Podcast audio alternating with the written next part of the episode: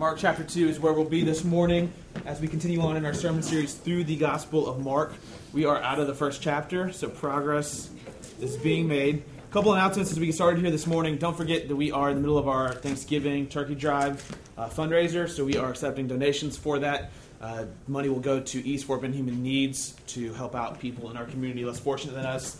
Also, we have a potluck coming up next week after our second service, and so there's a sign up sheet in the credenza uh, in the hallway. And so, if you would think about what you could donate and bring and contribute to that, uh, and we would love to see you there tomorrow. Um, so, Mark 2, we're in the first little section here in Mark chapter 2, verse 1 through 12. Uh, if you would read with me. And when he, being Jesus, returned to Capernaum, after some days, it was reported that he was at home. And many were gathered together, so that there was no more room, not even at the door. And he was preaching the word to them. And they came, bringing to him a paralytic carried by four men.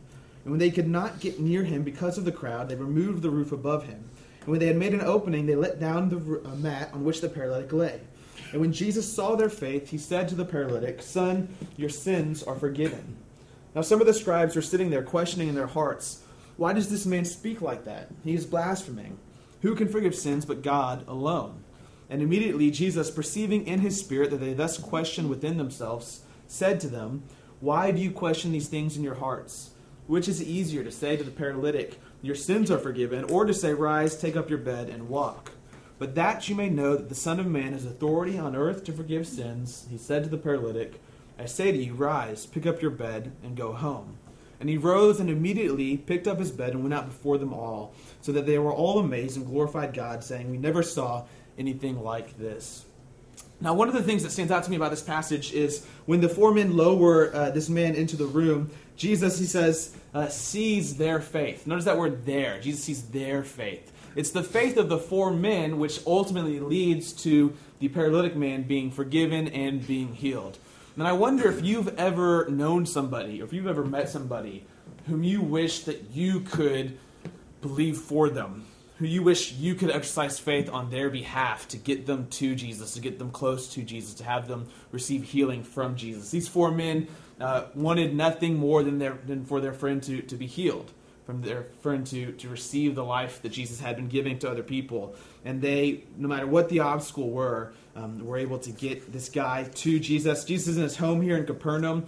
Uh, we remember Jesus has this kind of base home in the city of Capernaum at the top of the Sea of Galilee. He's been traveling around, building up a name for himself, spreading the news of the kingdom. He tries to make a quiet uh, entrance back into his house, but word gets out that he's there, and the crowds build up.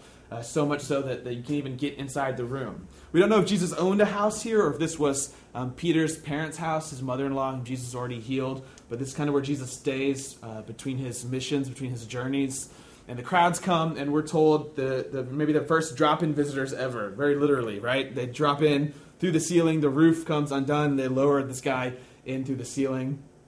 And I wonder if you, like the four men, have ever known somebody who you so deeply wished healing for, and so deeply desired for them to, to meet and receive the love of Christ, um, that, that you would be willing maybe to do something as extreme and as radical as these four men.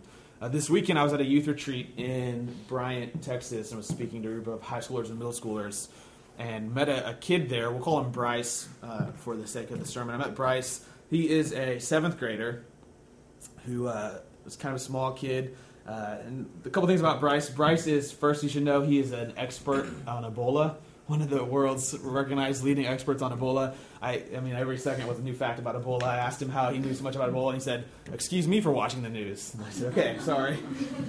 Maybe I should know more about Ebola, uh, like you do." Uh, Bryce was also a country kid to the core. Uh, we're out in the country, and he's uh, picking up raw radishes off the ground and eating them, and I'm like, "Whoa, boy, this is not this is not healthy." He did inform me though that he believes in soil pollution, so he was very concerned about that as well. Um, Bryce is a smart kid, and uh, you could tell though that something was going on in Bryce's life. That he needed attention, and he was seeking to get that attention in whatever way uh, got him uh, what he was wanting. And uh, as I got to know Bryce, Bryce kind of decided I was going to be his buddy for the weekend. so he would follow me around, tell me facts about Ebola and soil pollution. and we were having a good time. And, and, as I got to know Bryce, I came to uh, know kind of some troubling facts about his life. Bryce had some big um, problems in his life. The first one and, really the, the primary problem in Bryce's life was his family life. Uh, Bryce only has two living relatives alive right now his older sister and his grandmother. Um, and so he, he lives with them. Uh, his older sister is uh, probably has as many problems as Bryce does dealing with life. His grandmother is kind of a negligent caretaker, um, not able to take care of the two of them. And Bryce does not know his father, never knew his father, and then found his mother's body last year after she had OD'd. Uh, he was the one who actually walked into the room and, and, then found the body. And so they come to the church because the grandmother wants free babysitting, which is fine, right? As a youth pastor, as a pastor, we'll take it, right?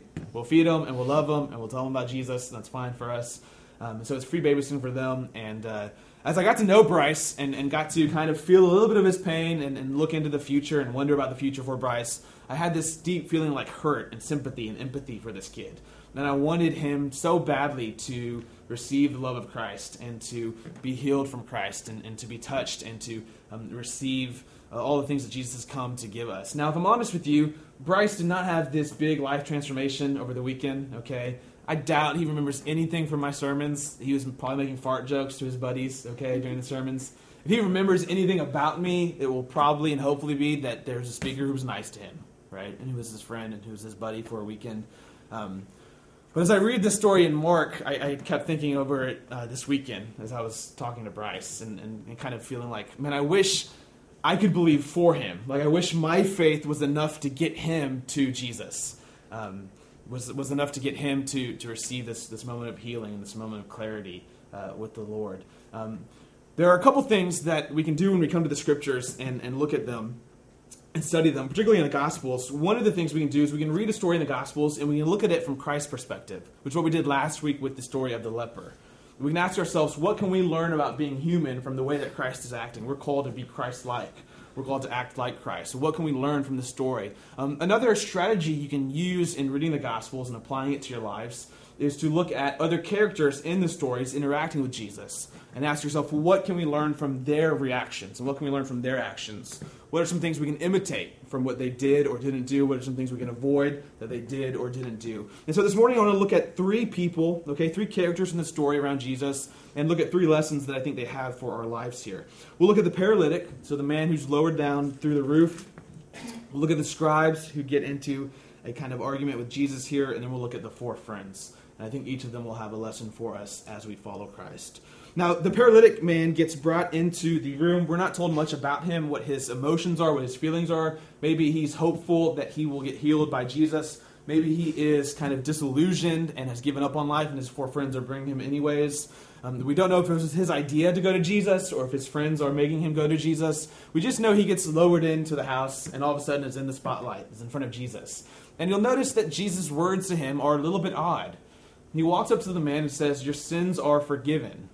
Now, at first glance, you, might be appropriate to think Jesus is referring to the hole in his roof, right? That he's responsible for. He's, hey, don't worry about the hole. We'll, we'll, cover it. He says, Your sins are forgiven. And you've got to wonder if this man wants to, to maybe kind of slap Jesus in the moment, right? Or, or kind of go, Look, I've got a different problem than my sins. My problem is not that I need to be forgiven, but the problem is that I can't walk. I'm lame. I'm paralyzed. Jesus comes up and he addresses a different need than the perceived need that the paralytic had. But the paralytic did have a need for his sins to be forgiven. He did have a, a greater need than even his lameness. I think from the paralytic, the, the lesson for us is we need to realize our deepest need. We all, like the paralytic, maybe on lower levels, have needs in our lives. Have ailments we need to be healed of, have relationships that need to be restored, have all these different problems in our lives, or all these goals in our lives that we want to achieve or want to reach or want to get fixed in our lives. Um, but at the end of the day, we're all called to recognize, like the paralytic, that our deepest problem, our, our most ultimate need, is the fact that we are sinners, the fact that we live in a world of sin, the fact that one day this world of sin will culminate in our lives and, and the, the fact that we'll die. And we need someone who will defeat death for us, who will save us from death. And this is indeed what Christ has come to do, what he does on the cross and through the resurrection. Um, we all have needs, but the, the most ultimate, most um, deepest need is that of our sin, uh, is that of our, our, our, debts, is that of our uh, eternal destinies. And these are the needs that Jesus comes to meet here. Um, now, that is not to say that our needs right now are not important. And I hesitate to almost even make this point because we live in a culture where we um, kind of deny our, our physical and, and temporary needs right now. And we get embarrassed about healings and about Christ working and healing through people and, and things like that. And, and I want to say with the Gospels, that's, that's true and that's real. And the Spirit does work and move through people and heals people dramatically. And so it's not that those things aren't important. It's not that it's not important for the lame man to receive the ability to walk. It's that it wasn't the most important thing in his life. Even if the lame man received the ability to walk, but continued to walk in darkness with his sins not being forgiven, ultimately, he hasn't been fully healed. He hasn't been fully touched. You can think through this with any sickness, with someone with cancer or any sickness here in the gospel stories. Jesus heals the leper. He heals the leper, but, but this is a temporary healing. These people will die eventually. I mean, even if you have cancer right now and you get healed from it, right? And, and, and, I don't think there's anything wrong to pray for that and to expect that and for God to work through that. But it's not like an eternal healing, it's a temporary thing. And I do think God does that. And I do think it's important to pray for that and seek for that. But ultimately, as Christians, we're called to, to realize that Jesus has addressed our deepest, most ultimate need. That our sins have been forgiven, that one day death itself will be defeated and will be raised up on the other side of that. We've got to avoid the tendency to use Jesus as a stepping stone to get to what we really want. So, so often, if, if, we're the paralytic, what we really want is to be able to walk. And we think that all of our problems in our life are associated with the fact that we can't walk. And if we could only walk, then everything else would be perfect in our lives.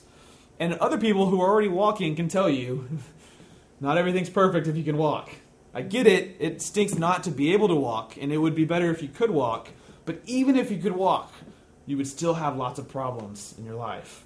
Wait two months or three months or four months, and you'll be complaining about something new, right? There'll be some kind of new problem. Surely, any of us who have hoped for that job promotion, or have hoped for this sickness to, to be done with, who have hoped for this relationship to be restored, have gotten that thing eventually and realized this wasn't as life changing as I thought it would be. Life is still life, and I'm still me, and these problems still remain here. Um, and there's always this temptation to use Jesus as just a stepping stool to get to what we really want. But as Christians, what, what we're trying to do is realize that what we really want or what we really need is not something or something in our life, but is Jesus himself. We don't use Jesus to get something, we get Jesus. We get his forgiveness, we get his life. Um, and oftentimes that comes with healing. The paralytic man does get healed, that's an important part of the story, but Jesus comes and addresses his most ultimate need first which is need to be forgiven. There's an author who uh, used to write for a New York magazine, Cynthia Heimel, and she wrote about a uh, few celebrities that she had known over the years and wrote about their transformation. So she had known them as struggling actors or actresses working in a restaurant, trying to scrounge up enough money to pay their rents. Um, and, and she had known them during the time when they transformed from this nobody who was barely making it into this famous, famous, famous celebrity. And she writes about their transformations and writes about how often it is you have people who make it in life with whatever the category might be at their jobs, their personal level of success, their fame. They make it, and yet they're still miserable, or yet more miserable than they were before they made it. Um, I can think just real recently, right, of Robin Williams' suicide. Uh, celebrity who brought so much joy to so many other people, but yet still battled these demons of depression uh, and anxiety um, perhaps worse after he got all his fame. And we think, surely, if we had that much fame, right, if people loved us that much, and if we had that much money, right, I mean, all our problems right now would be so silly, would be so stupid. But the few people who do reach those levels, right, they're still they're still in, in search of what only Jesus can provide for us. And so she writes this article about celebrities, and she gives this kind of stinging critique of the few that she's known in her life. And I'll read it for you, uh, a couple quotes. She writes, I pity celebrities, I really do. Celebrities were once perfectly pleasant human beings. But now she says their wrath is awful. More than any of us, they wanted fame. They worked and they pushed. But the morning after they achieved it, the morning after each of them became famous, they wanted to overdose. Because that giant thing they were striving for, that fame thing that was going to make everything okay, that was going to make their lives bearable, that was going to provide them with personal fulfillment and with happiness, it happened but nothing changed. They were still them, and the disillusionment that turned them into howling and insufferable people was actually the act of achieving their goal. And she ends the, the article with this quote which is really kind of a scary thing to think about. She says, I think when God wants to play a really rotten practical joke on you, he grants you your deepest wish. I think when God wants to play a really rotten practical joke on you, he grants you your deepest wish. That one thing that you think would make your life perfect. And he grants it to you, and you get it, and you realize this isn't where life is found. this isn't where meaning's found. This wasn't enough. This isn't addressing my ultimate biggest problems, my biggest concerns, my biggest issues. It sounds almost like a verse from the book of Ecclesiastes to me. You have Solomon who gets everything you could ever want in life, and at the end of it, he still says, I still haven't found what I need. The U2 song, right? i still haven't found what I'm searching for, what I'm looking for. I've gotten as high as you can get, on every level as you can get, and it's still not there. There's still something greater and deeper and more powerful out there that I'm looking for. The paralytic invites us to recognize that even though temporary healing is important, even though it's a true and real thing, and if you're sick, you should be prayed for, and you should pray for healing, you should pray for faith. And if there's relationships that are broken, you should pray and work for restoration. If there are problems and poverty and abuse in people's lives, you should work to overcome those. That even though that's true and good and important, there's still ultimately, at the end of the day, for all of us, a much deeper need, a much deeper problem and concern. And that problem and concern has been addressed and defeated by Jesus. There was one week um, or one day this weekend, one one afternoon, where I was talking to Bryce, my little buddy, and, and I asked him if you could get anything in the world, what would you want? And I was kind of expecting some answer about a gun or something, right? A toy, I don't know. And he, he looked up at me, little kid, seventh grade, but he's a real little kid. And he looked up and he said, I would love to meet my real dad. And you're just kind of like, oh, right in that moment, like that just hurts in the core of who you are. And as I mean, I've always kind of been like this I'm just an empathetic person. I feel others' pain, and so I'm kind of like, I'll adopt you, kid. Right? We'll adopt you as a church. We'll build a little house over there. We got some room. we'll use our renovation money, put a little shack over there, and you'll just be our church kid, right? We'll we'll take care of you, and because I just want to be my real dad. And and, and there's a lot of uh, of me, right, who who wants him to meet a real dad, who wants him to have a real dad, right? Who wants him to have real parents. But even then, I know people who, who have dads, or have good parents, who still have big issues. Right? I know even to address that issue in Bryce's life would not ultimately address his deepest need, his deepest concern, which is that he's been born into a world of sin, has already started to participate in it himself and experience it himself, and will one day die as a result of this world and of our consequences. And he needs someone who can bring him healing, not just now, but ultimately and eternally. And so Bryce needs to learn the lesson that we learned from this second group, the scribes. So from the paralytic, we learn to recognize our deepest need, which is forgiveness and death to be conquered. From the scribes, I want to suggest we learn that we need to recognize who Jesus is, that he is the authoritative Son of Man here. The scribes are upset when Jesus uh, says he forgives this man of their sins, and they're upset because of the charge of blasphemy. Now, already we have the cross overshadowing um, the passage. Jesus will eventually die because of this charge, this accusation.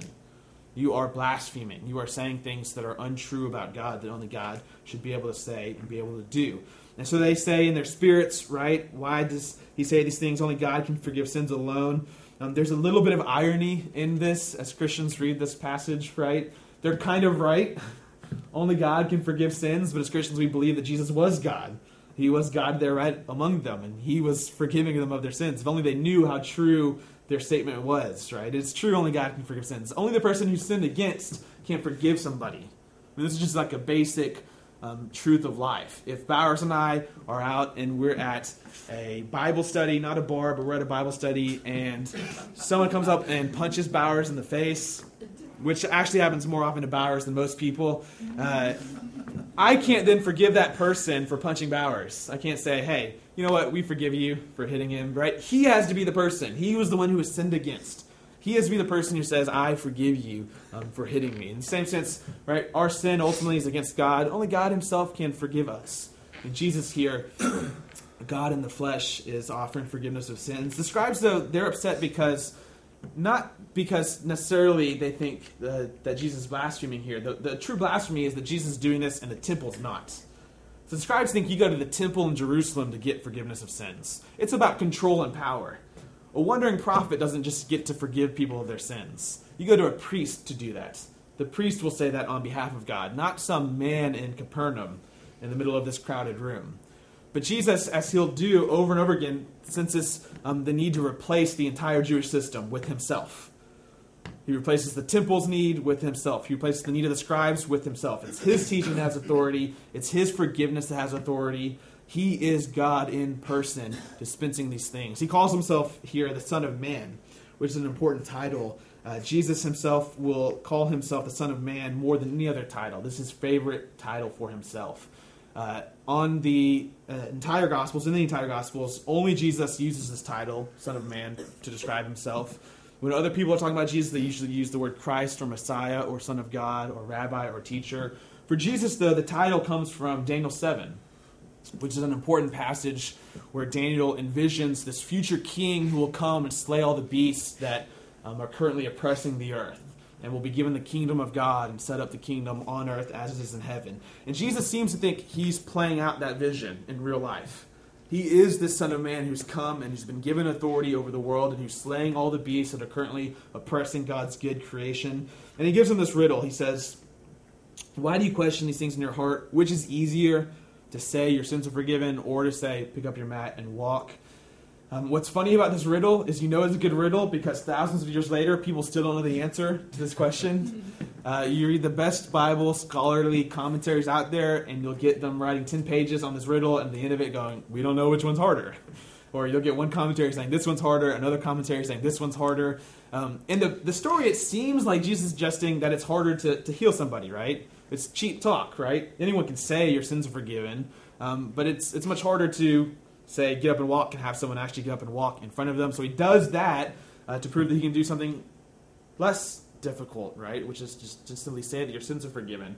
But if you think about it, um, it's actually probably much harder to forgive some of their sins, especially of their sins against God. Right? If you can affect that, if you can make that happen in someone's life, this is a more powerful thing. Um, this is a much harder thing. We know as Christians this uh, life Jesus is leading is going to lead up to the cross it's ultimately going to take a lot more out of Jesus to get us forgiven than it is to just say to a man, get up and walk. Um, in the first century, there were healers, just like there are healers now, people who perform miracles and heal people and do wondrous works. And so um, we're not quite sure what the answer is here to this riddle. It's, it's for me, I can tell you both of them are hard, right? I can't forgive people of their sins, um, but I have yet to make a, a paralytic man stand up and walk. Um, but he says, so that you would know that I have authority as the Son of Man, so that you would know who I am. I'll both forgive him and I'll heal his paralyticness. And he rises up and he stands up and walks. And like the scribes, you and I are called to learn that Jesus is the one who can meet all of our needs. Our temporary ones right now for, for ailments to be healed, sicknesses to be healed, um, our, our temporary difficulties and needs right now for relationships to be restored, for abuse and oppression and poverty to be ended. And he's also the one who is here to meet our most ultimate and deepest needs of sin and of death. Um, for Bryce, I have to recognize, right, that, that ultimately I can't fix his life. Ultimately, the church can't fix his life. Um, if we if we can, right, we can make temporary improvements right now. Um, but who Bryce really needs is, is the one who can heal, who can ultimately heal. He needs the authoritative Son of Man in his life bringing healing power on him. Which leads us to our third lesson. Like the paralytic, we need to recognize our deepest need is sin and forgiveness. Like the scribes, we need to recognize that Jesus is the authoritative Son of Man. And then, like the four friends, we need to become a community of healers who bring people to the one who can heal them. I love these four friends here. Uh, who, who carry this guy up through the roof. We don't know how far they carried him to the house. He can't walk. They pick up his mat. And these four friends are so determined to get their friend help. Uh, they get there and they realize that they can't get in because of the crowd. And so they're trying to think of, of ways that perhaps they can get him in to, to see Jesus. And they climb up on top of the house and, and start tearing apart the roof and lowering him in here. The, the brothers remind me of, or the, the four men remind me of frat brothers. Um, in both their loyalty to their friend and their disregard for personal property. right? I mean, they are determined no matter what. There's no obstacle in their way um, that's going to stand and keep them from getting their friend to meeting the one who has the power to heal him. who has the power to address his needs. And that's who you and I are called to be in the world around us. We're called to be a community of people who, who find those who need Jesus' healing power and who won't stand for any obstacle getting in the way of them meeting Christ, them meeting Jesus' healing power. Um, the faith that they show here, the faith that Jesus sees, Jesus sees their faith, is the kind of faith that doesn't care about obstacles that says, I believe there's a person who can heal, and I'm going to get my friend to this person no matter what comes in the way, uh, no matter what might come and try to block my road here. Uh, a theologian, Theodore Jennings, defines faith from this passage in this way, and I love this quote. He says, Faith is a holy impatience, this all out, go for broke determination that the lame be made to walk. Faith is a holy impatience, this all out, go for broke determination that those who are lame should be made to walk.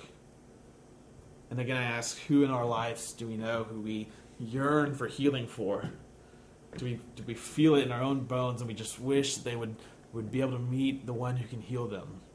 And we know that we can't heal them, right? There's times that when we wish we could. There's times when I wish for Bryce, right? So Bryce doesn't have this transformative event in his life. He's a seventh grade boy, okay? Um, if he remembers anything from the event, hopefully he'll remember that I was his friend. Um, but but he doesn't break down and cry and convert his life to Jesus or any of those things, right? I mean, he learned more about Ebola and was able to explain and educate more people, uh, and, and, got away from his grandmother for a weekend. Um, there's a sense where I'm coming home yesterday and I'm in the car and I'm listening to music and I'm, I'm wishing that I could just believe for him, right? That I could just stand in the gap there, uh, that I could could somehow override the need for, for Bryce himself to get that healing from Christ. That I could kind of be a conduit of that. There have been some actually in church history who suggested, because of this passage, um, Cyril of Jerusalem, for instance, uh, suggested that um, some have been saved because of the faith of others. Um, that faith can be so strong that you can actually faith for other people. Um, at the very least, this passage is suggesting that your faith can be so strong that you can see to it that other people get to Jesus with patience and endurance and determination and perseverance these four friends weren't willing to let anything stand in the way of seeing their friend get to the one who could heal him. And you and I are called to do that in the same ways, to use our gifts, to use our strengths. We're all given different gifts and different strengths. And we're called to locate and determine the people around us who need Christ's healing, and then to think through and work through and persevere through any obstacles and get them to the person who can heal them. To use our original um, strengths and capabilities, to use our creativity. These these four men um, saw an opportunity to climb up on a roof. They weren't going to give up. They knew they couldn't fix this guy. They knew they couldn't meet his temporary or eternal need, but they knew one who could, and they had faith that he could. And so they decided um, to, to, just go all out, to tear off the roof, and to lower him down into the middle. Um, for Bryce, I think through ways in my life that I can um, stand in that gap for him. Um, so I'm, I'm praying for this little guy, right? And whatever kind of spiritual say so I have, I want to use it. I want to pray that God would, would work in his life. And, and the church that he's at right now is, is doing this, right? It's trying to bring God's love to him, trying to fill in these temporary needs that he has, right, with family, um, but, but also trying to bring him to the one who will be able to meet his eternal needs uh, of sin and death and, and eternal life.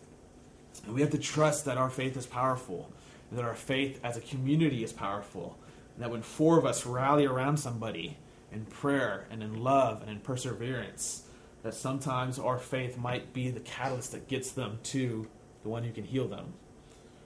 We're called, like these, these four men, to be a community of healers, a community of people who bring others to the one who can heal them, who can meet their, their most ultimate needs in their lives. And so this morning I ask you uh, to think about who you're praying for. I mean, if you don't have a list of people you're praying for, then, then I think you need to start one. Who, who in your life do you know who has these needs that need to be met, and, and who are you aching for? Who are you praying for? Both these temporary needs and these eternal needs. In what ways can you, like the four men, come alongside them and work to get them to the healer? How can we lean in together as a community towards Jesus? And, and we come to the table this morning like we do every week, and, and we'll come and participate in communion. And I want you to come this morning like the paralytic, realizing your deepest need and realizing how it was met with Christ through his death and through his resurrection. We come to the table this morning like the scribes with the confession on our lips that this is who Jesus is. He is the healer, He is the hero, He is the Savior, He is this authoritative Son of Man. And we come to the table this morning to commit to being a community of healers, to commit to being a community that will bring others to the table, bring others to the one who can heal them and bring them life. Would you pray with me?